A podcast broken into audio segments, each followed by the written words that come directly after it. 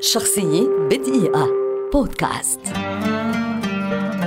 أونوري دو بالزاك روائي فرنسي كبير ولد عام 1799 ويعد مع فلوبير مؤسسي الواقعية في الأدب الأوروبي.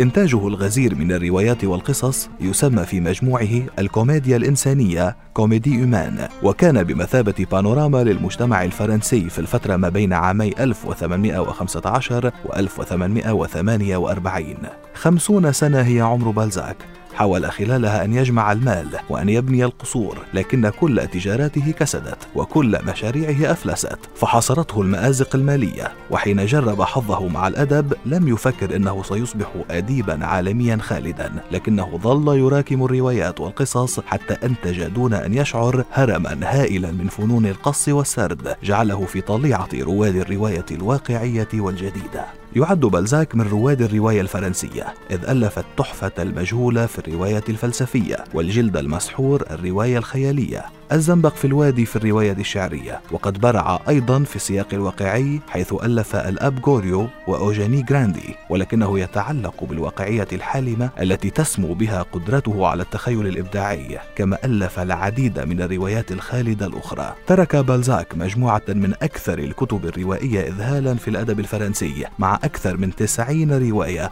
و137 قصة قصيرة ويضاف إلى هذا كتاب 100 قصة فكاهية وأيضا روايات نشرت بأسماء مستعارة. كل ذلك في سنواته الخمسين التي عاشها قبل أن يرحل عام 1850 شخصية بدقيقة.